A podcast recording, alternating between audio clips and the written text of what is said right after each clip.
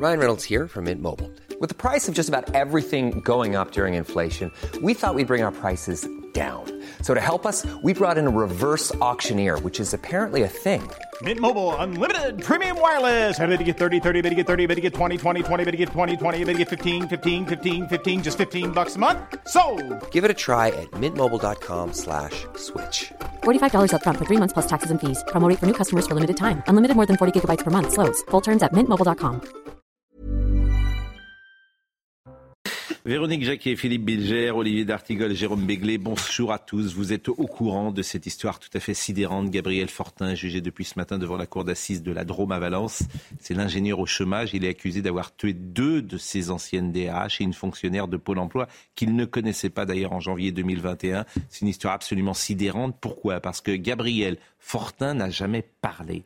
Il n'a jamais parlé devant le juge d'instruction. Je ne sais pas si euh, vous avez connaissance d'un accusé qui arrive sans jamais avoir ouvert la bouche. Il n'a, euh, durant ces années de détention pro- provisoire, je crois, reçu personne dans sa prison.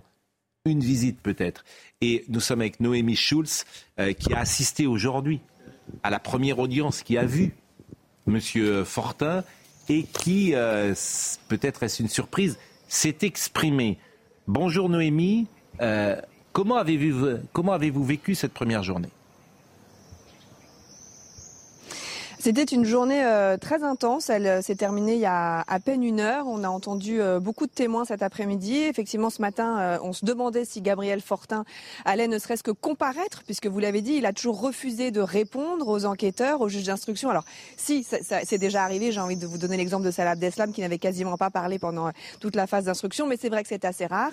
Gabriel Fortin, donc, a comparu. On a vu entrer dans le box un peu après 9 heures du matin un, homme grand, massif, assez corpulent, crâne rasé. Il est métis. hein. Son père était d'origine euh, gabonaise. Il s'est tout de suite assis un peu avachi à sa place et puis le président lui a demandé de se relever, de décliner son identité. Ce qu'il a fait, euh, il a refusé de dire à quelle adresse précisément il habitait à Nancy, mais il a répondu à, quelques premières questions. Et puis un peu plus tard dans, la journée, euh, le président a, fait euh, le traditionnel lecture de son, la traditionnelle lecture de son rapport où il fait en quelque sorte un résumé des faits. Et après la suspension d'audience du déjeuner, il a demandé à Gabriel Fortin si euh, souhaitait euh, réagir. Ah bah oui, a dit Gabriel Fortin. Donc là, il y a eu un peu des murmures dans la salle puisque c'était le signe qu'il allait parler pour la première fois. Il avait dans sa main un petit papier qu'il a lu. Je souhaite dire qu'il y a beaucoup de mensonges dans la continuité des faits dont j'ai été victime. Il parle de lui donc comme une victime. J'ai envoyé de nombreuses plaintes. J'ai alerté sur ma situation des députés, des ministres de la Justice, euh, des défenseurs des droits, des perso- les personnes en capacité d'agir comme les procureurs de Nancy, Chartres et Valence sont responsables de la situation. Voilà pour sa première déclaration. Il s'est rassis ensuite euh, dans, la foulée de, la lecture de ce texte. C'est une construction intellectuelle et c'est intéressant de voir comment, euh, les gens se vivent. Vous savez, cette question, parce qu'on ne sera jamais dans un cerveau. Euh, on n'a jamais été dans un autre cerveau que le nôtre. Donc, cette construction, le monde qu'il a construit. Je voudrais qu'on écoute Maître Jakubovic qui a parlé précisément. Alors, Maître Jakubovic est avocat des parties civiles et il a parlé de l'accusé. Ils tournent en rond avec le même texte et effectivement, je ne pense pas que nous arriverons à sortir de, cette, de cette, ce cercle infernal. Et lui, il reprend son texte et il le lit de façon mécanique. Mécanique. L'énigme de ce procès s'appelle Gabriel Fortin. Il est enfermé dans sa tête, dans son corps et incapable de sortir de cette logique mortifère et totalement insensible à la douleur de sa mère. Je ne parle même pas évidemment de la douleur des familles qui se trouvent derrière lui, pour lesquelles il n'a pas un mot, un traître mot, c'est pas du tout son sujet. Et effectivement, ça, ça éclaire les, les jours et, les semaines qui s'ouvrent devant nous. Euh, Maître Jakubovic parle de la douleur de sa mère, puisque la mère de M. Fortin est venue euh, témoigner euh, aujourd'hui. Alors, il y a une jeune femme qui est morte, qui s'appelle Patricia Pasquion, euh, qui était à Pôle emploi. Donc, il ne la connaissait pas. Ce qu'il a visé à travers elle, c'est l'institution Pôle emploi. Et son mari a témoigné ce matin euh, devant les caméras. La colère, j'ai envie de le f***, c'est tout. Je l'ai vu le blanc dans les yeux, il n'y a rien à faire. Ce type, il m'a regardé, je l'ai regardé. On perd trop de temps ici. Je ne sais pas si je vais pas tenir parce que C'est ça qui est d'ailleurs euh, toujours pour euh, vous, vous êtes habitué à cela. Ces scènes-là, ce qui se passe dans un tribunal, est toujours un moment particulier. Mais D'abord, Pascal, j'ai l'impression qu'il y a eu un petit progrès sur le plan judiciaire. Vous l'avez rappelé, il a commencé à parler. Il a parlé probablement parce qu'il s'était plaint, je crois, qu'il imaginait plus de médiatisation à partir de ce qu'il avait accompli et sans doute a-t-il constaté qu'au moins le procès lui en donnait beaucoup. Et peut-être le rôle d'un procès d'assises peut non pas libérer absolument un accusé, mais peut-être parlera-t-il davantage, peut-être sortira-t-il de son mantra exaspérant et obsédant. Mais les parties civiles, très souvent, et encore plus dans ce dossier, on leur fait miroiter trop souvent des illusions. On leur dit, vous aurez un accusé qui vous dira tout. Même dans les procès les plus réussis. C'est pas ce que dit Maître Jakubowicz, il dit le contraire. Oui, il dit, je crois qu'on a. oui, mais. Il n'y a pas grand-chose à attendre. Oui, mais Pascal, ce que je veux dire, les clients, les mm. parties civiles mm. elles-mêmes, très souvent dans tous les procès que j'ai eus, mm. elles attendent, même quand l'horreur est absolue. Ah oui, mais c'est ce que je vous ai dit hier, pensez un peu aux victimes. Oui, mais l'accusé, quel qu'il soit, n'est pas voué à rendre service. Alors, euh, cette femme, Patricia Pasquion, elle a deux sœurs. Et ces deux sœurs, euh, Olivier Badinier et Noémie Schulz, les ont rencontrées. Je voudrais qu'on écoute d'abord euh, la sœur de Patricia. Ça, c'était aujourd'hui au sortir du tribunal. Même s'il a répété en boucle la même chose, il a parlé, donc on a peut-être espoir qu'il ben, va peut-être nous apporter des réponses au moment où l'affaire de ma sœur Patricia Pastion arrivera et qui nous expliquera pourquoi elle a été ciblée et pourquoi Pôle Emploi, alors qu'a priori il n'y avait aucune raison. Donc euh, voilà, il y a un espoir qui, euh, qui naît que peut-être qu'on aura une réponse. Je suis plutôt sur le fait qu'il était totalement lucide et qu'il a bien prémédité longtemps à l'avance ses actes et que rien ne relève de la folie. Et le malheur, évidemment, de cette femme, euh, de cette sœur, est incommensurable. Alors, Olivier Madini avait rencontré les deux sœurs avant, cette fois-ci, l'audience d'aujourd'hui, et elle s'était confiée au micro de CNews. Bon, ça ne réparera pas toutes les souffrances qu'il a, qu'il a, qu'il a entraîné avec cet acte, toutes nos vies qui ont, qui ont, été bouleversées. Mais la peine exemplaire, ça serait de toute façon une peine incompressible, parce qu'après la peine, elle peut être importante, mais si la peine incompressible, elle ne l'est pas, ça n'a pas de sens. Donc ce qu'on veut, nous, c'est une peine incompressible d'au moins 30 euh, ans. Euh, parce qu'après il va y avoir les, années de bonne conduite, etc. Comme c'est quelqu'un qui reste tranquille, nous ce qu'on veut c'est qu'il n'en sorte pas en fait euh, de, prison. Donc une peine incompressible exemplaire. Déjà aussi pour qu'on montre comment dire, qu'on montre aussi à tous ceux qui en veulent à la, société, qui en veulent à leur employeur, qui en veulent à n'importe qui, ne se fassent pas justice eux-mêmes comme il a fait lui. Donc il faut que la justice soit exemplaire dans, cette, dans ce procès pour euh, montrer que voilà, on n'a pas le droit de s'en prendre à Pôle Emploi, on n'a pas le droit de s'en prendre à son employeur, on n'a pas le droit de régler ses comptes si on n'a pas été contente d'un licenciement, si on n'a pas été content d'un agent Pôle Emploi, que c'est pas comme ça que ça se règle. Et si la justice ne montre pas une sanction exemplaire, ben ça peut donner des idées après à d'autres de faire la même chose. Donc euh, il faut que la justice elle passe vraiment qu'elle rende un verdict exemplaire avec une peine incompressible exemplaire. Euh, Noémie, ce procès va durer trois semaines, ce qui peut étonner d'ailleurs, parce que généralement, euh, pour imaginer que ce soit, c'est souvent sur. long. Oui, c'est long. Ah, oui. Ah, il y a trois morts quand même. J'ai été oui, oui, c'est un C'est pas. Et, et euh, la mère donc de Monsieur Fortin, et ça c'est un moment que vous avez vécu, euh, était présente aujourd'hui à l'audience. Oui, euh, cette mère euh, de 78 ans qui semblait un peu euh, déboussolée, qui n'a pas vu son fils depuis deux ans et demi, elle ne lui a jamais rendu en prison, s'est avancée à la barre en début d'après-midi et pendant les trois premiers quarts d'heure de sa déposition, elle n'avait pas fait, elle n'a pas remarqué que son fils était dans le box à quelques mètres d'elle. Quand elle l'a vu, elle s'est effondrée en larmes et elle l'a interpellé, elle l'a supplié de dire la, la vérité, de, de, parler. Elle lui a dit pourquoi tu m'as pas demandé de l'aide, j'aurais pu t'aider. Il faut que tu parles pour que les gens puissent faire leur deuil. Gabriel Fortin n'a rien répondu. Un peu plus tard. Maître Jakubowicz a à nouveau insisté auprès de la mère en lui disant dites-lui de soulager son âme. Et à ce moment-là, eh bien, Gabriel Fortin a une nouvelle fois lu le texte que nous avons évoqué tout à l'heure. ce qui était intéressant avec le témoignage de cette mère, c'est que un trait de personnalité qu'elle a semble et dont son fils semble aussi avoir hérité a, jailli, c'est celui de la paranoïa. Cette femme, elle a expliqué qu'elle était souvent, qu'elle avait été suivie à plusieurs reprises dans la rue par des personnes différentes, qu'une fois elle avait été interrogée par quelqu'un euh, dans un train. Et le frère de Gabriel Fortin euh, est venu aussi euh, témoigner et il est allé dans, ce sens. Il dit j'ai une amie neurologue qui pense que ma mère souffre euh, de schizophrénie paranoïaque. Je pense que mon frère a exactement le même problème ou une maladie très proche. Je pense que ça relève de la psychiatrie. Alors la suite du procès devra permettre de valider ou non cela. Pour le moment, c'est compliqué puisque même les experts psychiatres et psychologues n'ont pas pu rencontrer Gabriel Fortin. Il a refusé pendant l'instruction. Mais cette première piste, cet aspect de sa personnalité est évidemment un élément très intéressant. Eh ben, merci beaucoup, Noémie Schulz. Vous étiez en direct ce soir euh, de Valence. Vous êtes avec Olivier euh, Madinier. Euh, je ne sais pas si à ce stade du procès, vous avez un commentaire ou pas à, produire. Il est, sorti du silence donc pour les, pour les parties hmm. civiles, c'était attendu, mais avec un profil paranoïaque. Il lit trois fois le même texte, ça a été dit. Hmm. Et dans ce qu'il nous dit, il se présente comme victime, victime du système judiciaire et victime du monde politique, puisqu'il aurait interpellé sensibiliser sur sa situation professionnelle. Il n'y a pas de regret quand il parle. Hmm. C'est édifiant effectivement pour les parties civiles, c'est-à-dire qu'il ne va pas y avoir d'aspect catharsis dans ce procès. Il ne va pas y avoir de consolation. Ils vont rester avec des. Bah, il va...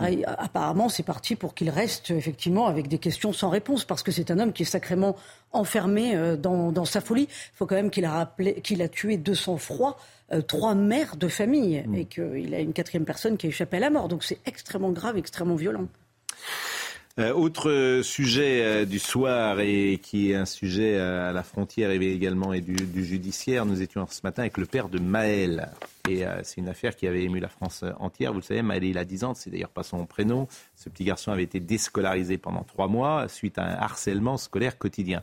Et aujourd'hui, on s'aperçoit qu'on ne peut rien en fait, ce que je comprends, et vous, vous le savez mieux que n'importe qui, un garçon qui harcèle à 11 ans ne peut pas être poursuivi. Avant 13 ans, tu ne peux pas poursuivre parce que pour des raisons morales, c'est assez précis. Donc en fait, on s'aperçoit qu'il n'y a rien à faire.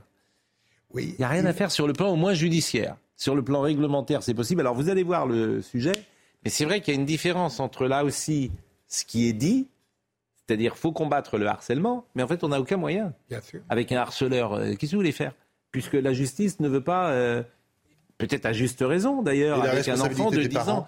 Eh oui. Non mais alors voyez le sujet en tout cas. Voyez c'est pas une petite chose quand même. Mais oui, mais euh, vous allez condamner les parents parce que le fils harcèle? Bah, vous allez quand même dire aux parents de mieux tenir leur enfant, de le raisonner, de l'élever. J'entends tout ce que vous dites. Ils ont quelques armes, les parents. Mais vous avez parfaitement raison, ils sont évidemment responsables. Mais comment vous le mettez juridiquement en, musique, si j'ose dire? Ben, Dans d'autres cas, les parents sont responsables.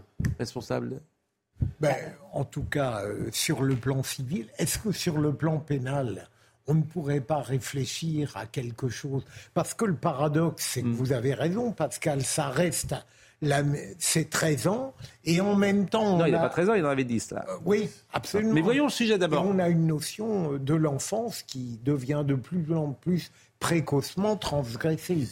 Euh, voyons le sujet, et évidemment la déception, moi ce que je comprends, du père de Maël, parce que cet enfant pourrait revenir maintenant à l'école, puisque l'enquête est passée. C'est une véritable désillusion pour Maël et sa famille. L'harceleur du jeune garçon ne sera pas poursuivi. On est complètement désabusé là, de, cette, euh, de cette décision parce que ben voilà, leur harcèlement est reconnu par l'éducation nationale. Donc en fait, c'est comme si rien n'était reconnu. Pendant trois ans, Maël, 10 ans, est victime de harcèlement par l'un de ses camarades de classe, au point d'être déscolarisé par ses parents qui décident de porter plainte. Le 16 mai dernier, il témoignait sur notre antenne et nous racontait le long calvaire qu'a vécu leur fils. Je dis, mais comment on va arriver à stopper ça, quoi? Après trois mois d'école à la maison, le rectorat de Dijon propose une solution pour permettre à Maël de revenir en classe. Une proposition a été faite aux parents de l'élève mis en cause d'être scolarisé dans une autre école. La famille a accepté. Une proposition acceptée en attendant les résultats de l'enquête non poursuivi du fait de son âge. Toutes les histoires en dessous de 13 ans sont classées sans suite car euh, moralement, euh, ils ne peuvent pas s'assurer que l'enfant sait, connaît la gravité de ses actes. Le harceleur peut désormais, si ses parents le souhaitent, revenir dans l'établissement. Donc en dessous de 13 ans, c'est clair, la loi. Euh, Mais revenir dans l'établissement, c'est un, c'est, c'est, c'est, c'est un calvaire. Enfin, c'est quelque chose. euh, Je pense que c'est- les parents ne le font pas l'imaginer, parce que, enfin, euh, voilà, ça- euh, cette affaire étant médiatique, je pense que pour le coup, les parents n'auraient pas l'indécence, les parents du harceleur, de replacer leur enfant. J'espère euh, bien. cette, Ça devrait même être interdit. Enfin, Oui. Le chef d'établissement doit dire non. Mais c'est au chef d'établissement de faire le Bah oui. ménage, mais le chef d'établissement ne le fait pas. Donc Non, ils ont peur, c'est pas de vague et on ne fait rien. Donc, Le chef il y a d'établissement. 30 ans, ça se réglait dans le bureau du proviseur, qui avait de l'autorité, et aujourd'hui, euh, on est dans un autre monde. Le chef d'établissement devrait être, effectivement être en capacité de prendre des mesures. Ensuite, moi, ce qui m'interpelle, c'est qu'on dit pénalement pas responsable en toute raison parce que on juge qu'il n'est pas capable d'avoir le discernement nécessaire pour savoir, pour savoir s'il fait le bien ou le mal. Mais pardonnez-moi, fut un temps, euh, ça s'apprenait à la maison Mais de oui, faire le là- bien ou le mal. c'est là que je dis que Donc les il y a parents aussi une sont question d'éducation. Oui, enfin, non mais je vais pas parler le bien comme le une mal, vieille on- de- des oui, années je veux 60. dire, Mais à bien, partir de là, eu- non mais à partir de là, peut-être qu'il faut-il tout le monde ne faut- l'apprenait pas, Mais oui, ouais, manifestement. peut-être faut-il qu'il y ait un travail et sur l'enfant et sur les parents. bien sûr, oui. D'ailleurs, ils se sentiraient tous un petit peu humiliés ou houspillés, ça leur ferait peut-être un peu du bien aussi. Parce que là, finalement, euh, pas de peine. Euh, Oui, tout le monde de s'en sort, euh, entre- on passe entre les gouttes. On ne s'est pas traité et chacun reste dans son couloir. Voilà. On parlera de l'immigration tout à l'heure. Je voulais vous montrer un petit un sujet qui euh, effectivement fait les est sur les réseaux sociaux euh, de manière très importante puisque alors hier on avait commencé notre émission avec Sandrine Rousseau. Alors on pourrait faire vous savez c'est comme Martine. à On la pourrait faire tous les jours un Sandrine. Rousseau euh, fait du vélo. Là Sandrine Rousseau chez les agriculteurs. Donc Une bonne communication. Avec Marine Tondelier. hein. avec Marine Tondelier. Alors évidemment, d'abord, euh, vous allez voir la séquence. Elle a été insultée, ce qui est évidemment parfaitement inadmissible. Les, les agriculteurs ont, sont parfaitement, n'ont n'ont évidemment pas insulté euh, comme ils ont insulté Madame Tondelier et Madame Rousseau. Alors après, est-ce que euh, est-ce que Madame Rousseau et Madame euh, Tondelier doivent aller euh, entre guillemets provoquer ces agriculteurs euh, en leur expliquant que ce qu'ils font, il faut qu'ils changent de métier? C'est un autre débat, mais les insultes, effectivement, ne doivent pas exister et elles sont violentes, sexistes et insupportables, les insultes. Alors vous allez voir cette, cette, cette séquence, et c'était aujourd'hui, non, c'était pas aujourd'hui d'ailleurs, c'était dans l'Aude, et il se trouve que c'est d'ailleurs et Madame Tondelier et Madame Rousseau qui ont mis euh, ces euh, vidéos sur les réseaux. Regardez Tiens, ce qui s'est passé. Bah oui, euh, bonne comme victimaire, c'est toujours bon à prendre. Hein. ils sont insultés. Non, allez, allez, on va faire la soupe, salope Allez, allez, grosse salope Ils ne veulent pas être en présence de monsieur le propriétaire du domaine pour échanger avec vous. Est-ce qu'on peut faire ça dans un endroit par exemple Ça, madame, ça, madame. Alors, madame vient de dire, attendez, madame vient de dire qu'on ne peut pas aller là-bas parce qu'on a cramé sa cave. Est-ce que sa cave n'a pas été brûlée? Oui, mais nous, moi, j'ai pas cramé sa cave. Madame, si je vous dis, Vous nous accusez d'avoir mis le feu Vous nous accusez d'avoir mis le feu On s'excuse, vous nous accusez d'avoir mis le Vous feu avez plus de préjugés sur nous qu'on en a sur vous. Mais vous allez la sortir, madame Vous vous trompez Là, vous êtes en train de nous accuser d'avoir mis le feu Attendez, madame nous accuse d'avoir mis le feu à une cave Non, il n'y a pas d'accusation. Si, si, elle vient de le dire Elle vient de le dire Avec Sandrine Rousseau, Marine Tondelier a écrit. Avec Sandrine Rousseau, nous étions hier dans l'Aude pour alerter sur un projet de golf et d'hôtel de luxe à construire sur les meilleures terres agricoles du département à l'invitation du collectif de la Montagne Noire. Mais on nous alerte euh, une heure avant, des vignerons en colère bloquent le domaine. C'était très tendu. Ils avaient mis des affiches la veille au soir avec marqué non à une agriculture déconstruite. Je me suis engagé à parler d'eux et de leurs problèmes de revenus, mais j'ai ajouté il faut que vous changiez de pratique et diminuiez les pesticides. Et là, c'est parti en vrille. C'est vrai que c'est insupportable les leçons de morale de Madame Tondelier qui euh, explique à des agriculteurs dont c'est le métier depuis des années qu'il oui. ne faut pas euh, prendre de pesticides. Moi, je veux bien qu'il n'y ait pas de pesticides. Je veux bien. Je- je- je- évidemment que la nature doit être domestiquée. Et, évidemment. Parce que les agriculteurs évoluent beaucoup dans leur pratique. Évidemment, mais ces gens qui, qui sont euh, effectivement dans, dans un rapport de conflit en permanence, et pour faire parler d'eux, et notamment Mme euh, Tondelier, alors les réactions évidemment sont parfaitement inadmissibles, évidemment, je, je l'ai dit, mais les leçons de ces gens-là ah, deviennent insupportables. Non mais déjà, pourquoi aller manifester contre la construction d'un hôtel, fut-il de luxe ou d'un golf dans l'Aude?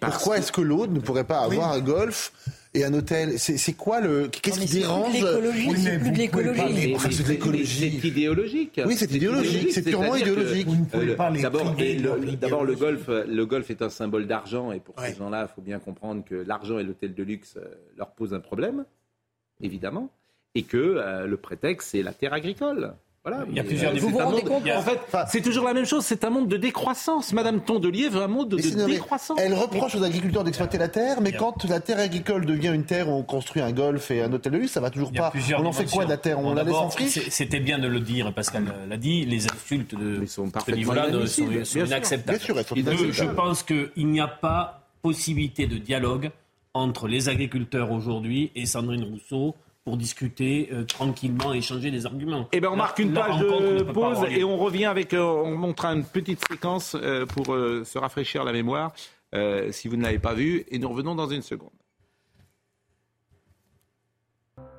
Il est 20h30. Mathieu Devez nous rappelle les titres.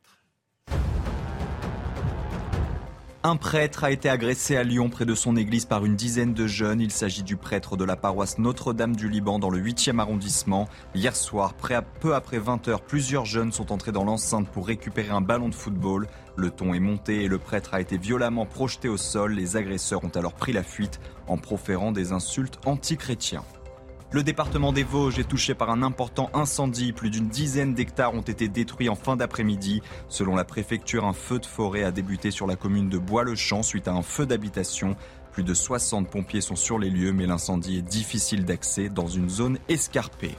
Enfin, Donald Trump est arrivé au tribunal de Miami. L'ancien président américain va comparaître pour sa gestion négligente des secrets d'État après son départ de la Maison-Blanche. Il est accusé d'avoir mis la sécurité des États-Unis en péril en conservant des documents confidentiels, dont des plans militaires ou des informations sur des armes nucléaires. Euh, nous allons terminer sur le sujet euh, Rousseau, Tondelier, qui viennent expliquer le monde aux agriculteurs. Euh, donc on peut revoir d'ailleurs euh, ces, images et rappeler évidemment que les insultes sont parfaitement euh, inadmissibles. Ces vignerons d'ailleurs n'étaient pas concernés directement puisqu'elles venaient pour autre chose. Donc elles venaient, comme vous l'avez dit, pour supprimer un golf. Au nom de quoi Madame Tondelier et Madame Rousseau expliquent qu'on ne doit pas construire un, golf ou, un hôtel. Et effectivement, lorsque visiblement ces, ces, comment dire, ces agriculteurs ont su qu'elles étaient présentes sur euh, le terrain, bah, ils sont venus aller les voir parce qu'ils ont le sentiment d'être méprisés euh, par euh, les écologistes, en tout cas par cette tendance-là, et que c'est leur gagne-pain, c'est leur vie, c'est leur culture, sans jeu de mots.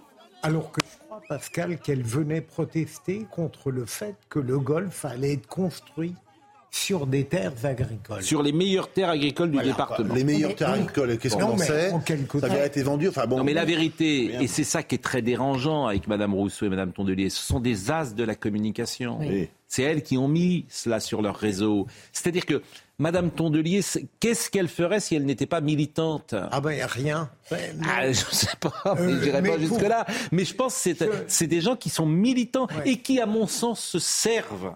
Ne d'une cause. Oui. Ça pourrait être une autre cause, je suis même pas sûr qu'elle soit. euh, Je ne les mettrai pas Mais c'est une manière de se mettre en, a- en avant sur ces causes-là. C'est ça que tu devines et que tu sens et qui n'est pas forcément agréable pour les agriculteurs, bien sûr. Mais il y a deux choses. Elles savaient qu'elles allaient au clash, Hmm. puisqu'elles savaient de toute Évidemment. façon qu'il y avait un comité d'accueil qui les attendait, donc tout ça est orchestré, y compris la diffusion des Bien images. sûr, les caméras les sont là.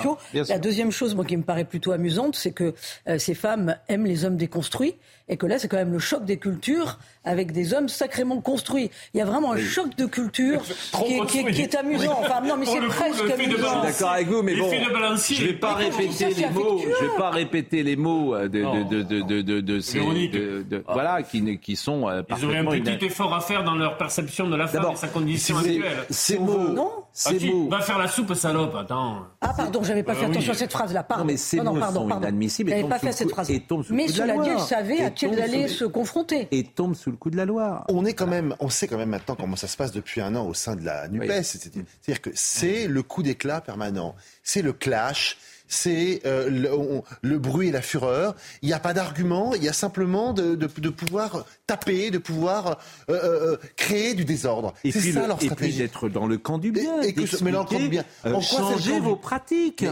Pascal, en quoi c'est le camp du bien Bah, que d'aller se- euh, que d'aller expliquer? Mais attendez, euh, il y avait 6 milliards d'habitants sur Terre en 2000, il y en a 8 milliards aujourd'hui. Heureusement qu'il y a un peu de pesticides, un peu d'engrais pour nourrir tous ces gens-là. Rappelez-vous, dans les années 80, la corne de l'Afrique, les, les- et, et les Chinois mouraient par milliers, par dizaines de milliers tous les jours. Aujourd'hui, il y a quasiment plus de peuples qui meurent. Encore une Donc il a bien fallu faire une, une agriculture un peu Tu as des extensive. filières agricoles qui réfléchissent à leurs pratiques et mais c'est bien, bien, qu'elles puissent réfléchir. Tu as des viticulteurs qui sont morts des- du produit qu'ils ont balancé Oui. toute leur vie. On sait bien qu'on puisse changer aussi de modèle. Mais on change tranquillement, c'est pas bien d'avoir des espèces de passionnariats qui viennent t'expliquer que tu cultives mal alors que tu Ah, le la viande mot- depuis 25 ans. Je retire pour vous le mot passionnariat qui est un brin sexiste, euh, me semble-t-il. Non, mais c'est au contraire, c'est une grande. La euh, passionnariat était une très grande oui. belle. C'est Bon. une grande euh, héroïne espagnole. euh, On aurait pu dire égérie. Et- ouais, euh, Non, C'est-à-dire bon, que ce qui est euh, intéressant, c'est que pour des écologistes, elle résonne avec un prisme qui est très urbain. Justement parce qu'elle ne se met pas deux secondes à la place de, de ces hommes. Euh, elles ne respectent pas leur métier Et elles et connaissent leur pas l'agriculture, elles ont fait euh, pousser quelque chose sur leur balcon une fois. Je veux dire, évidemment, quelque- c'est c'est des- mais non, mais c'est vrai. Je veux dire, ça, c'est vrai pour le coup. C'est des gens qui ne connaissent pas le monde de, de la ruralité. Je suis désolé de vous le dire. Mais je suis désolé de vous le dire. Elles ne connaissent pas ce monde de Et la les ruraux ruralité. sont- elles sont ne le les connaissent plus pas. écologistes Ce sont des bon, mais peu importe. Euh, L'immigration, immigration, immigration, immigration. Échange très tendu et assez étonnant d'ailleurs parce que Gérald Darmanin, qui est plutôt euh, généralement calme, semble euh, dans un échange avec Monsieur Gillet avoir euh, n'a pas n'a pas eu toujours le ton qu'il a euh, d'habitude et, et forcément. euh, dans ces cas-là, euh, celui qui s'énerve un peu euh, est toujours le plus en difficulté à la fin de l'échange. Donc je vous propose de voir M. Johan Gillet, qui est un député du Rassemblement national, qui interroge M. Darmanin, M. Darmanin, et il est possible que M. Darmanin ne lui réponde pas précisément sur ce quoi il était interrogé. Si vous vous attaquiez enfin au sujet de l'immigration, les Français pourraient aussi retrouver leur tranquillité. Cela devrait guider votre action chaque matin, car votre devoir, monsieur le ministre, est de protéger ceux qui ne peuvent le faire eux-mêmes, et notamment les compatriotes les plus fragiles. Qu'attendez-vous pour agir? Nous avons, nous, un projet déjà prêt, clé en main, celui de Marine Le Pen. Nous vous donnons, monsieur le ministre, nous vous donnons notre accord pour le copier-coller. Vous pourriez ainsi vous attaquer au droit du sol et à la délinquance en expulsant les délinquants étrangers, réformer l'AME, réformer le droit d'asile. Bref, vous pourriez, avec le projet de Marine Le Pen, répondre aux attentes légitimes des Français et tourner la page du manque de courage politique. Monsieur le député, je voudrais faire euh, deux remarques. La première, c'est de vous remercier d'avoir retrouvé enfin un peu de décence. La première, c'est de vous remercier de ne pas avoir sauté sur votre téléphone, votre clavier, pour dénoncer je ne sais quel, défaut du fonctionnement du gouvernement pour pouvoir appuyer vos thèses fondées sur la peur. Votre question d'actualité a sans doute été demandée avant que vous vous rendiez compte de l'énorme, de l'innommable et de l'insupportable de vos réactions le jour de ces événements absolument désastreux d'Annecy, pour lesquels je veux avoir aujourd'hui quelques mots. D'ailleurs, les victimes ne vous intéressent pas. Vous n'avez pas un mot pour les enfants, vous n'avez pas un mot pour les parents pendant cette question d'actualité. Comme si finalement l'histoire ne se déroule pas comme l'imagine Madame Le Pen et tout le Rassemblement national. Et je peux vous dire que c'est le dégoût qui nous inspire quand vous parlez de ce sujet. Deuxièmement, monsieur le député, vous parlez de l'appel au peuple. Mais je vous ferai remarquer que Mme Le Pen a déjà été jugée sur son programme. Par deux fois, elle a été battue à l'élection présidentielle. Je veux vous faire remarquer depuis que 50 ans que le Front National prône l'adversité, le refus de l'altérité et la haine. À chaque fois, les Français lui disent non. Et c'est un grand peuple que le peuple français. Deux choses. Oui, c'est grotesque. Oui, alors, deux choses. D'abord, ce que dit euh, M. Darmanin n'est pas vrai. C'est-à-dire que quand il parle des propos innommables et de réactions inadmissibles, Marine Le Pen, et on l'avait souligné ici, elle a tweeté le jour euh, du drame d'Annecy. Elle a, elle a, d'abord, elle n'a pas pris la parole, et elle a simplement dit ceci c'est avec effroi et horreur que nous apprenons l'agression de jeunes enfants à Annecy par un individu armé d'un couteau. Mes pensées accompagnent les victimes et leurs proches. Donc volontairement, et on l'avait souligné, elle n'a pas fait de politique. Volontairement. Parce Contrairement à d'autres, et ça s'est Oui, fait d'autant Exactement. plus. Parce qu'elle sait qu'elle est attendue au tournant et elle est habile aujourd'hui, et elle a raison d'ailleurs de ne pas mettre le terrain, euh, de ne pas mettre immédiatement sur le terrain politique pur ce qui venait de se passer à Annecy. Donc Monsieur euh, Gérald Darmanin a tort. C'est pas vrai. Ce qu'il dit n'est pas vrai. Première chose. Et la deuxième chose, il n'a pas écouté euh, le président Macron, qui a expliqué qu'il fallait arrêter de faire des leçons de morale. Donc, en fait, c'est incompréhensible. Moi, il y a deux choses qui me frappent. je trouve que le ton de la deuxième partie de la réponse du ministre n'est pas le bon. Tout d'un coup, il monte dans les tours, alors que la question de M. Gilet, Bon, bah, c'est une question, bah, j'allais dire banale pour un. Oui, lui dire prenez le, prenez le programme de Marine Le Pen. Bon, c'est pas, pas, la première fois qu'il l'a dit. C'est même pas une question d'ailleurs. Il dit prenez le programme de Marine Le Pen. Bon, j'allais dire c'est de bonne guerre. Bon, euh, bon. La deuxième chose, c'est que j'ai l'impression que les ministres de ce gouvernement sont au bout du rouleau. C'est que j'ai l'impression que, mais vraiment, c'est, on les voit physiquement, ils traînent leur gourme. Je crois que c'est la France qui est au bout du rouleau. Euh, aussi, mais eux, vivement qu'il y ait une, une trêve parlementaire, des vacances ou un changement. Bah, il va y avoir un remaniement. Ou un remaniement massif. Ça vous a pas ils ont l'air, mais ils savent plus quoi dire. Ils sont, ils sont épuisés. Ils n'ont pas la moindre inventivité. Et, voilà, et c'est un peu un disque qui tourne comme avec le Rassemblement national. ils pourraient trouver autre chose. Il y a oui, il y a tellement de choses à dire. Euh, voilà. Non. Parce que, là, encore une fois, la question de M. Gilet, bon, elle est banale, elle est bateau, elle est, elle est rasoir. C'est pas une question. Pardon? Elle est rasoir. Non mais c'est une question banale. La question de M. Gillet, rasoir, s'il vous plaît. C'est M. Brown qui aurait dû répondre. S'il vous plaît, Jérôme. pas vous, quoi. Non, pas vous. Pas vous, pas ça, pas, pas après tout ce que vous avez fait. Bon, mais je trouve que la stratégie n'est pas bonne. C'est-à-dire qu'il devrait essayer de récupérer l'électorat de Marine Le Pen. Bien sûr. En allant sur le terrain, pourquoi pas, de ce que dit Marine Le Pen, plutôt d'attaquer Marine Le Pen, ce qui sans doute agace les gens qui votent pour elle. Et les LR sont à 4%, Renaissance à ils vont un zigzag, ils ne savent plus comment faire. Mais ce que dit Jérôme n'est pas faux, c'est-à-dire qu'on a l'impression qu'ils sont au bout du rouleau, qu'ils n'ont plus grand-chose à raconter. Cela dit, sur la forme, il est dans des effets de manche quand il monte comme ça dans les tours. Après, il y a quand même un vrai sujet qui n'est jamais évoqué, puisque maintenant on est sur le sujet immigration, immigration. Après le drame d'Annecy, c'est quand même la psychiatrisation euh, de mm. tous ceux qui passent à l'acte comme ça avec des couteaux et que de toute façon on ne sait pas gérer et qu'on ne sait même pas prendre en considération en tant que mm. phénomène. C'est aussi un sujet pour le ministre de l'Intérieur. Alors, ce qui est intéressant aussi, c'est l'espace médiatique. Tout à l'heure, je regardais, c'est France euh, Info, euh, chaîne Info, et il y avait Marion Maréchal. Bon. Et il y avait un débat, Annecy, quel rapport avec le droit d'asile? Ah. Donc j'ai regardé ça. Je, veux dire, je... Bah, c'est formidable. La question est posée. Mais c'est bien que la question est posée. Mais, je, trouvais, je trouve fascinant, en fait, je trouve fascinant en général le, traitement du service public. Mais, mais, vous reprochez souvent que les questions ne soient pas posées. Là, elle est posée. permettez-moi de faire un peu plus.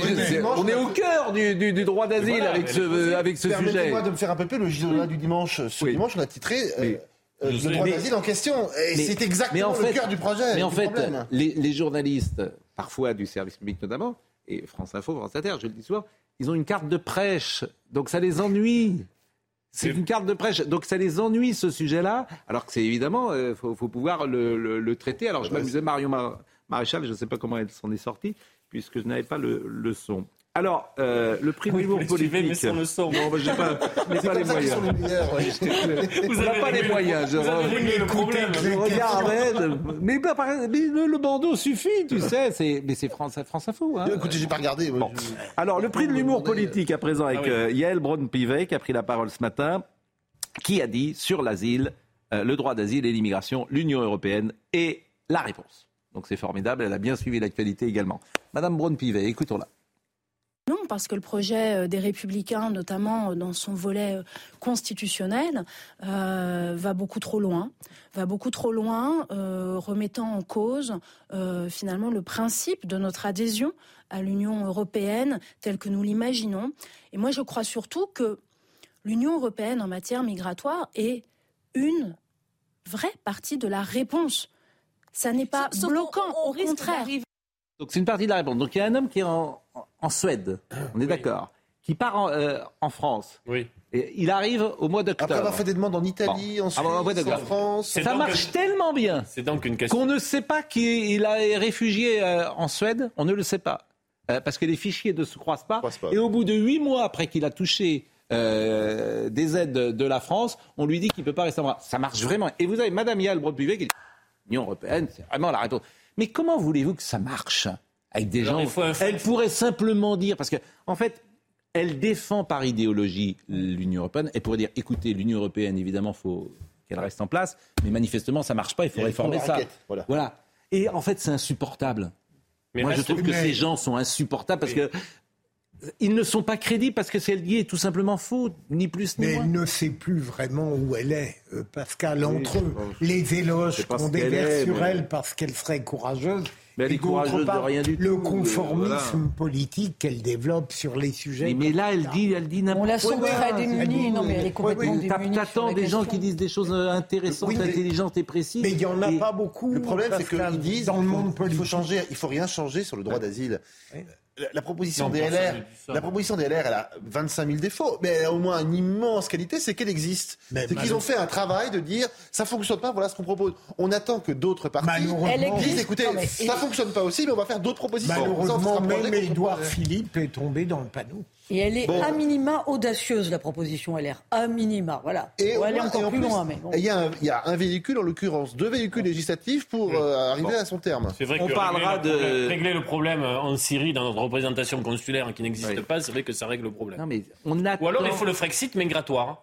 Ou alors vous dites simplement Non, mais, que euh, ces questions-là, nous, Danemark, sort- comment ils nous font sortons des traités internationaux et européens. J'attends Ouais. des hommes Mais politiques, j'attends des hommes politiques comme tout le monde d'ailleurs, d'abord de l'action, mais de l'intelligence Oui, oui. et euh, une bonne analyse. Je n'attends pas une idéologie qui soit servie et des paroles auxquelles personne ne croit.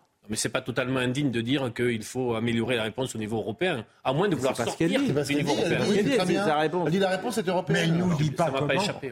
Alors, on parlera tout à l'heure d'écriture inclusive, mais puisque vous êtes là et que euh, vous êtes l'homme du dimanche, euh, j'ai lu. Et je m'appelle pas Martin pourtant. Non, non, vous avez- oui, bien sûr. Bonjour et bon dimanche. Alors, je lis vraiment avec beaucoup d'intérêt chaque euh, dimanche, précisément le journal du dimanche, et vous avez l'interview de Mayouen. Vous avez publié l'interview de Mayouen. Vous n'étiez pas là hier, mais je voulais vraiment qu'on en parle, puisque euh, Edoui Plenel se sert de MeToo comme d'un bouclier, c'est ce qu'a dit euh, Oui.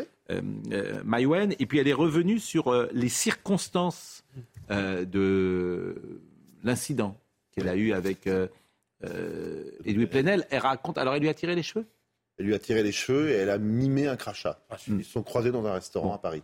parce que euh, elle trouve que Mediapart n'a pas respecté ses engagements quand euh, elle a dialogué notamment avec euh, une journaliste qui enquêtait sur Luc Besson. Il y a eu trahison, dit-elle, pense-t-elle. dit vous avez euh, vous n'avez pas cherché à me contacter. Mhm. Après, elle apprend qu'ils lui ont envoyé deux mails à des adresses qui n'étaient plus les siennes. Ce qu'on peut dire, c'est qu'au moins un, ac- un acteur, une actrice, un comédien, une comédienne, ils ont euh, des agents, des attachés de presse, des producteurs. Donc, c'est très facile quand on veut les contacter. On sait très bien comment s'y prendre. Là, visiblement, euh, euh, il- Mediapart n'est pas habitué à cela. Euh, et ensuite, elle a reçu la journaliste chez elle dans sa cuisine. Elle lui a demandé de ne pas tenir compte de ce qu'elle disait, puisque c'était vraiment pour la cadrer. Et elle a retrouvé tout ou partie de ce qu'elle a dit dans Mediapart. Et évidemment, elle en est. Et elle, elle explique que c'est très violent. Et elle explique que ça, euh, ça l'a. Et puis, il y a également un procès verbal. Et, en- même temps, un procès verbal. Donc, elle a été entendue par les policiers. Et, mais Mediapart Et les- a récupéré le, et- euh, tout, le- le- tout le procès verbal. Exactement. Et euh, Mediapart publie. Alors, ça, je ne sais pas ce qui. Mais moi, je vais vous dire. euh, Moi, j'ai un souci avec les procès verbaux qui sont publiés Ah, par les c'est journalistes. votre avis Alors, Franchement, dire, euh, moi, en tant que pourquoi j'ai un souci journal- Si le journaliste le faisait tout seul, il n'y aurait pas de souci, à la limite. Mais le journaliste, le journaliste de M. Plenel, c'est quand même un journaliste de, de mèche avec des magistrats qui lui donnent les procès-verbaux pour des raisons politiques. Donc ça, ça m'ennuie un Vous peu. savez que. Donc ça n'a rien à peu. voir avec l'investigation. Exactement. C'est une transmission. Exact, c'est une transmission. scandaleuse. Là, le secret de l'instruction est respecté ou ne l'est pas. Euh, le secret d'un procès verbal euh, chez les flics euh, dans, un commissariat de police est respecté ou ne l'est pas. Si on décide qu'on le fait respecter, je suis alors tout à fait pour en tant que citoyen, ben, condamnons un beau jour quelqu'un. Je prends un exemple tout bête. L'armée. Il n'y a rien qui sort de l'armée. Et quand par hasard, il y a quelque chose qui sort et qui est donné à un journaliste, on n'emmerde pas trop le journaliste, mais le gradé, le militaire, le colonel, le général qui est sorti, je peux vous dire que son avancement, pendant plusieurs années. Oui, mais là, on ne sait pas euh, qui sort les procès-verbaux. euh, Ben, si on se donnait le moyen de- d'enquêter, de savoir, on saurait. Oui, mais. mais non, mais euh, personne ne fait rien. Dire. On laisse comme ça, à, à volo, c'est ouvert. Je vous assure, enquête, ça en dit long sur certains magistrats euh, qui peuvent euh, donner, euh, donc, euh, trahir d'une certaine manière leur, leur, fonction, leur serment, leur rapport à la, à la justice en, en donnant Mais effectivement ce qui devrait rester Je confidentiel. ne veux pas les défendre à tout prix, mais il, est, il est tout à fait pas votre possible genre. que des magistrats. prétérition, ça. il est Je ne voudrais pas que- mais je il ne est pas défendre Non, mais quelqu'un. Pascal, Non. il est tout à fait possible que des magistrats trahissent euh, leur euh, mission, mais ça peut être d'autres personnes qui concourent à l'instruction. qui? Ça- ben, euh, il peut y avoir des policiers, il peut y avoir des greffiers. Qui a accès au Ah ben, procès verbal Tous ceux qui concourent à l'instruction. On peut Greffier avoir la greffier, on peut avoir les policiers qui euh, répondent aux commissions rogatoires. Le magistrat n'est pas Hmm. forcément le seul Mais Pascal, euh, euh, Oui. euh, a, sub- euh, a subi un préjudice, elle s'en explique dans le JDD. Moi, j'ai adoré le film, mais il faut encore préciser qu'on n'agresse pas un journaliste, comme on n'agresse pas toute autre personne.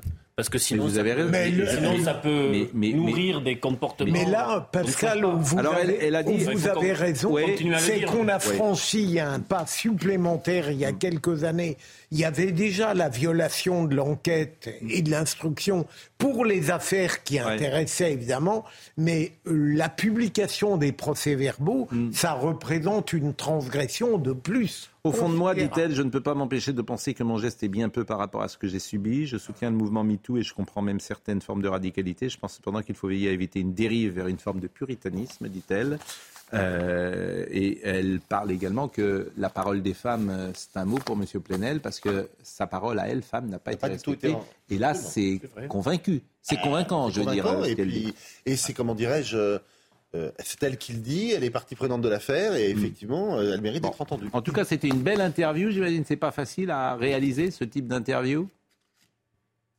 Il faut- C'est de la négociation, disons-le. C'est des euh, voilà. négociations longues, compliquées, voilà. et, et dans la dernière ligne droite, houleuse. Bon, c'est avec intéressant. elle, c'est, avec elle, c'est jamais de l'eau tiède. C'est ce que j'aime énormément. Mais, mais c'est sûrement aujourd'hui une des plus grandes réalisatrices françaises. Le film n'est pas de Police, Police, Le bal des actrices, euh, Jeanne Dubarry sont des grands films. Le bal des actrices, j'invite tout le monde à le voir, c'est un de Et ses premiers films. Pour ceux qui ont lu cette interview, c'est la preuve que c'est quelqu'un d'intelligente, de raisonnable et de réfléchi. Oui, personne n'en a douté par Euh, le non, travail qu'elle fait. parfois- son acte, parfois, quand on tu vois des pas, choses- son acte vis-à-vis d'Edoui Plenel est déraisonnable. Je parle de l'interview, c'était quelqu'un qui est Non, raisonnable. mais je, je continue à le. Oui, mais, Oui, mais c'est raison, bon. Vous êtes un homme de synthèse. Oui, non, oui, non, mais on mais ne peut pas. euh, On peut à un moment. euh, euh, elle- encore une fois, elle subit un préjudice. Oui. Mais j'aurais aimé vous entendre dire. Hmm. Après, on ne peut pas s'en prendre un journaliste, Jérôme. L'infraction liée à la divulgation d'un PV avant un procès est réprimée par l'article 38 de la loi sur la presse, me dit Pascal Pierre Garbarini, qui est l'avocat que vous connaissez. Euh, voilà ce qu'on pouvait dire sur ce sujet. J'aurais On ne qu'on doit s'en prendre à personne, ni à un policier, ni à un journaliste. On ne doit violenter Bien sûr. personne. Bien sûr. Ça, c'est un, pré- c'est un préalable et un principe qu'il faut rappeler Mbappé, vous voulez le dire un petit mot sur Mbappé? Mbappé, alors. Euh, qu'est-ce qui se passe? Mbappé, alors, Mbappé, il est habile. Parce qu'en fait, Mbappé, il veut partir. Mais il ne dit pas qu'il veut partir. Ça, c'est très, très habile. Euh, Puisqu'il Voilà, il a ne. envoyé il- un indice. hein. Comment? Il a quand même envoyé un indice. Oui, mais il a fait un tweet ces dernières heures pour dire mensonge en même temps, euh, plus c'est gros, plus ça passe. J'ai déjà dit. Alors, je ne sais pas qui lui écrit. J'ai déjà dit DIS. quoi. Je ne sais pas. euh, C'est quand même Mbappé. Je ne Ben, sais c'est pas lui. qui est son community Non, euh, manager. Non, c'est pas lui. Non, c'est pas lui. J'ai déjà dit que je vais continuer la saison prochaine au PSG où je suis, où je suis très heureux. C'est écrit, enfin, je sais pas, je- c'est- très étrange, mais bon. Bon, ça, c'est ce qu'il a dit en fin d'après-midi. Mais, alors, c'est un peu compliqué pour le, le public. C'est-à-dire qu'il n'a pas levé Option. l'option. D'une année supplémentaire. Bon, ça veut dire quoi? Ça veut dire que s'il reste, il, il sera libre. Oui. Et que le PSG sera à zéro. Alors que c'est le plus gros actif aujourd'hui de l'entreprise PSG. Alors que si le PSG maintenant le vend, et ça peut être l'intérêt financier de le PSG de le vendre, Mbappé sur un an, je ne sais pas combien ça vaut, mais c'est peut-être 150, 200, peut-être. Même si c'est pas, euh, tu l'achètes que pour un an, hein, parce que le club qui l'achète l'année prochaine, il l'achète pour zéro. Oui, mais il peut refaire un. Enfin, il l'achète même pas d'ailleurs, puisqu'il est il fait un libre. contrat de 3-4 ans, le club qui achète. Il peut faire un contrat de 3-4 ans. C'est Oui. comme ça qu'on fait. Oui, mais je, c'est un calcul. C'est-à-dire que tu sors 200 millions pour quelqu'un, l'année prochaine, c'est zéro. Money time. Bon. Pour le coup. Et Mais c'est ce qui quand est l'échéance c'est quand? Ça doit être À la fin de la bah, saison. Alors, non, ce qui est intéressant, 31 c'est qu'est-ce que ça veut dire? D'abord, c'est une mauvaise nouvelle pour nous, les Français, parce qu'on va peut-être perdre Mbappé. Mais qu'est-ce que ça veut dire? Ça veut dire que Mbappé ne croit pas au, au projet du PSG. C'est ça que ça veut dire. Et ça veut Ouais, dire qu'il dit à toute la planète football, moi Mbappé, un des meilleurs joueurs du monde, je ne crois pas à la pla- au projet du PSG. Donc ça, c'est quand même ennuyeux pour euh, Bernardo Silva s'il voulait venir, pour euh, d'autres joueurs. Vous voyez, la- euh, le PSG, et, et ce soir, c'est un coup très dur pour le PSG. en fait. Alors qu'ils ont déjà fait venir des joueurs qui sont pas mauvais, je crois. Skriniar, Ugarte. Oui, Asensio. Mais Bon, c'est peut-être pas. non. Mais au-delà de ça, c'est, je vous dis, si Ah vous oui. êtes président du C'est un PSG, signal très mauvais. Et d'ailleurs, ça a été traduit comme euh, enfin la direction du PSG s'en prend à ses stars. Bon. Véronique Après, euh, D'ailleurs, moi j'étais très étonné. J'ai lu ce matin l'équipe, euh, euh, le PSG durcit le ton. C'est pas le problème, ils durcissent pas le ton, les pauvres. Je veux dire, ils sont, ils, ils sont surtout, euh, ils prennent un, un- comment dire, un- peut-être aussi le moment, le moyen de refaire une équipe de fond en comble, de A à Z, avec un vrai collectif, des joueurs moins connus, moins chers, mais qui joueraient mieux ensemble, Ah ben, comme ça se fait en Grande-Bretagne, comme ça se fait en, en en Espagne. Bretagne, il y a des joueurs moins connus qui jouent ensemble. Non, mais Euh, on n'est pas obligé d'avoir. Là, on voit bien. Manchester City. Mais à- à- Hollande, Mbappé, Neymar, Mais- qui étaient peut-être les trois plus grands avant-centres du monde. Ça n'a pas donné quelque chose Ah de oui. flamboyant, on va le dire comme ça. Peut-être que les deux, en tout cas des trois. Parlez pas football parce que si vous pensez que Messi il a 36 ans, écoute, franchement, il vient ici, il est, c'est plus le Messi de. Il a été malheureux. Bien sûr, mais enfin, c'est pas moi qui l'ai embauché. C'est pas moi qui l'ai embauché quand même. je suis d'accord avec vous, Non, mais- vous me le reprochez comme si j'avais fait Mais du chèque non, pour dire viens à la vous semblez dire que, on a, que Messi était le meilleur joueur du monde et que ça n'a pas marché. Je vous dis non. Non, j'ai j'ai pas- j'ai dit trois Messi grandes au stars. PSG, c'est pas. Oui, mais une Mais star, ça veut rien je pensais dire. qu'il allait- qu'il allait quand même mettre euh, 25 buts. Bah, il en a, mais. Mais vous êtes très doué en sport également. Non mais lui, quoi- non, mais on l'a embauché pourquoi Messi pour, euh, Pour- pour, faire des maillots? Pour effectivement, peut-être que c'était pas. participe, hein Effectivement, peut-être que c'était pas judicieux que que, voilà. que le PSG, c'est pas l'histoire de Messi. Voilà, et qu'il fallait peut-être bâtir une équipe autour d'Mbappé. Qu'est-ce que je viens de dire? Une équipe avec un collectif? Oui, Oui, mais mais oui, vous commencez par vendre Mbappé. C'est Ouais, curieux. décisions, vous dites on va, on va mettre des têtes d'autres joueurs. Il s'en Mais va, bon. Bon. euh, bon. Bon. Mais qui prend les Mais décisions n'enterrez pas le PSG. Les décisions se Voilà. prennent assez loin. N'enterrez pas le PSG. Mais je ne l'enterre pas. Ah, Non. mais non seulement je l'enterre pas, mais j'espère pas l'enterrer parce que euh, heureusement que le PSG est là, là, parce que c'est pour un spectacle formidable. Je dis simplement que le signal donné à la planète football n'est pas bon. n'est pas bon. Quand vous avez euh, votre meilleur joueur du monde qui ne croit pas en vous, c'est pas une. C'est pas exactement ce qu'il a dit, mais bon.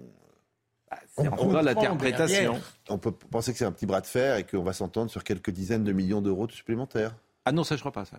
Hein ah, je crois pas que c'est ça. Je crois pas que c'est du tout ce signal-là. Je pense pas que c'est pour gagner Nous, plus si d'argent. dire on part et puis on va voir si on nous retient. Vas-y, par le premier. Bon. Par le premier. Faut, faut faire très Ils sont attention. courageux, hein, place du colonel Fabien. Euh, va, je ne te hais point. Comme On est courageux, place du colonel Bon, dites-moi un mot sur Jean-Pierre Léo. Alors, on a une tendresse pour Jean-Pierre Léo, parce que euh, c'est notre jeunesse.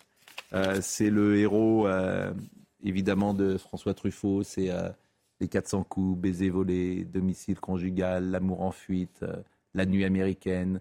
C'est une façon de jouer. Il, jouait- il parlait comme Truffaut. Et on peut considérer qu'il jouait. Certains trouvaient que Il jouait c'était faux. c'est- un, ça a beaucoup de charme en tout cas. Et euh, Jean-Pierre Léo. Mais il est aujourd'hui dans une difficulté financière XXL, si j'ai bien compris. Oui, Et il y a une, ouais. carri- une cagnotte qui a été ouverte. Il y a un tweet Ah bon euh, soutien à Jean-Pierre Léo. On parlait de lui euh, hier. Jean-Pierre Léo a besoin d'aide, alerté par euh, Drafi Curiosité. J'ai vérifié l'info auprès de Serge Toubiana. La cagnotte suivante est bien en soutien à l'artiste à partager. Donc, euh, si au nom de notre jeunesse, vous souhaitez aider Jean-Pierre Léo, euh, qui effectivement euh, a disparu des grands écrans depuis bien longtemps. Est-ce que pour ce type d'artistes qui font partie du patrimoine national, Oui. le ministère de la Culture, tu, tu en parlais tout à l'heure en coulisses, ne pourrait pas réfléchir à un dispositif qui sécurise leur fin de vie Peut-être que je parle là, je sais qu'on est très bien, qu'on n'est pas dans ce type de société, mais ils ont représenté quelque chose à l'échelle de notre société. Sur tous les acteurs vieillissants. Donc pour, euh, il y aurait un- quelque chose à mettre en place. il y avait la maison de cagnotte. Orangy, ça. Oui, il y avait l'art la de tourne, je crois. Oui, il y avait, c'est ça. euh, moi, je pense qu'effectivement, quand vous avez. euh, Mm. représenter la culture française à un niveau euh, pas négligeable. Après, on pourrait être redevable et vous assurer un minimum. Il y a ce dialogue sublime de François Truffaut qui joue un metteur en scène dans La Nuit américaine et qui parle à un de ses comédiens. Et ce comédien, c'est Jean-Pierre Léraud et il joue un comédien qui s'appelle Alphonse. Euh, non, il joue. il s'appelle Alphonse. Euh, c'est son personnage s'appelle Alphonse. Et il lui dit Ne fais pas l'idiot, Alphonse. Vous savez, avec la voix de Truffaut. Ne fais pas l'idiot, Alphonse. Tu es un très bon acteur, le travail marche bien. Je sais, il y a la vie privée. Mais la vie privée, elle est boiteuse pour tout le monde. Les films sont plus harmonieux que la vie, Alphonse. Il n'y a pas d'embouteillage dans les films. Il n'y a pas de temps mort. Les films avancent comme des trains, tu comprends, comme des trains dans la nuit. Les gens comme toi, comme moi, tu le sais bien, on est fait pour être heureux dans le travail, dans notre travail de cinéma. C'est beau. Mais c'est magnifique et c'est Truffaut évidemment qui parle. Et c'est génial. Mais regardez la nuit américaine avec la musique de Georges Delerue, c'est vraiment formidable. Puisqu'on parle de musique, la Légion étrangère, figurez-vous, puisque la Légion étrangère sera dimanche à l'Olympia. Et on en parlera d'ailleurs avec Max Guazzini, vendredi, qui viendra. Je voudrais qu'on voit la bande-annonce de la Légion étrangère et la musique de la Légion étrangère qui sera à l'Olympia à 14h et à, je crois, 18h dimanche. Bande-annonce.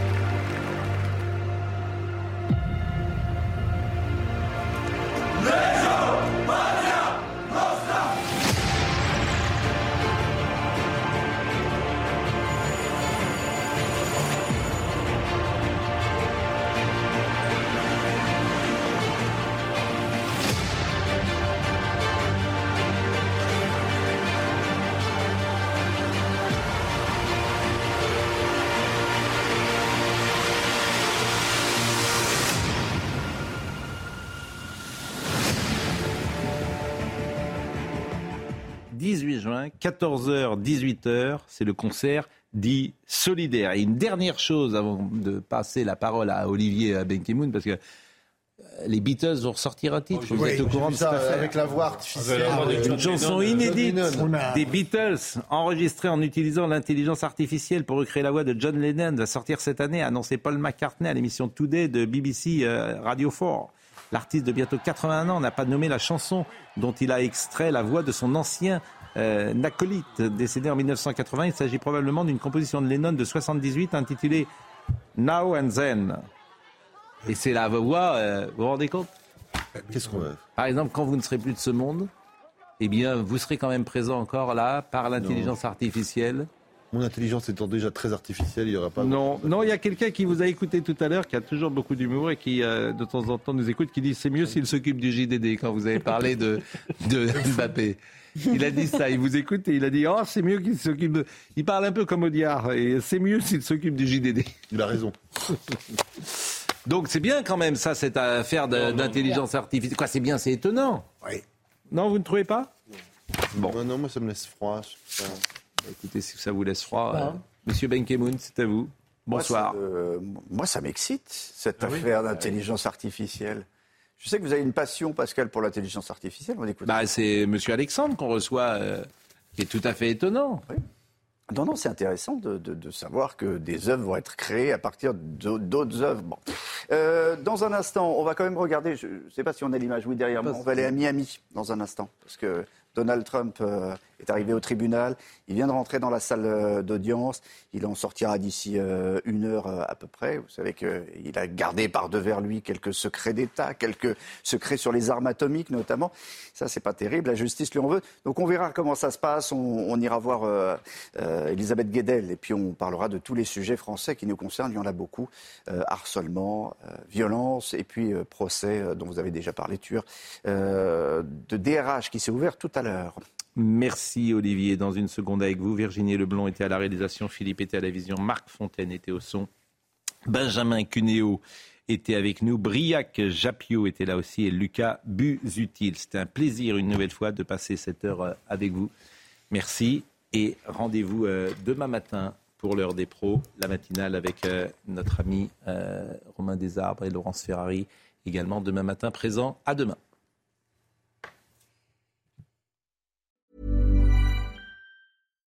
Support comes from ServiceNow, the AI platform for business transformation. You've heard the hype around AI. The truth is, AI is only as powerful as the platform it's built into.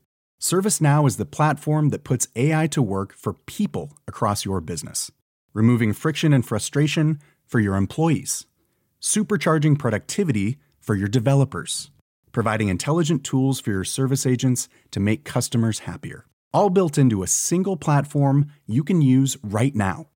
That's why the world works with ServiceNow. Visit servicenow.com/ai for people to learn more.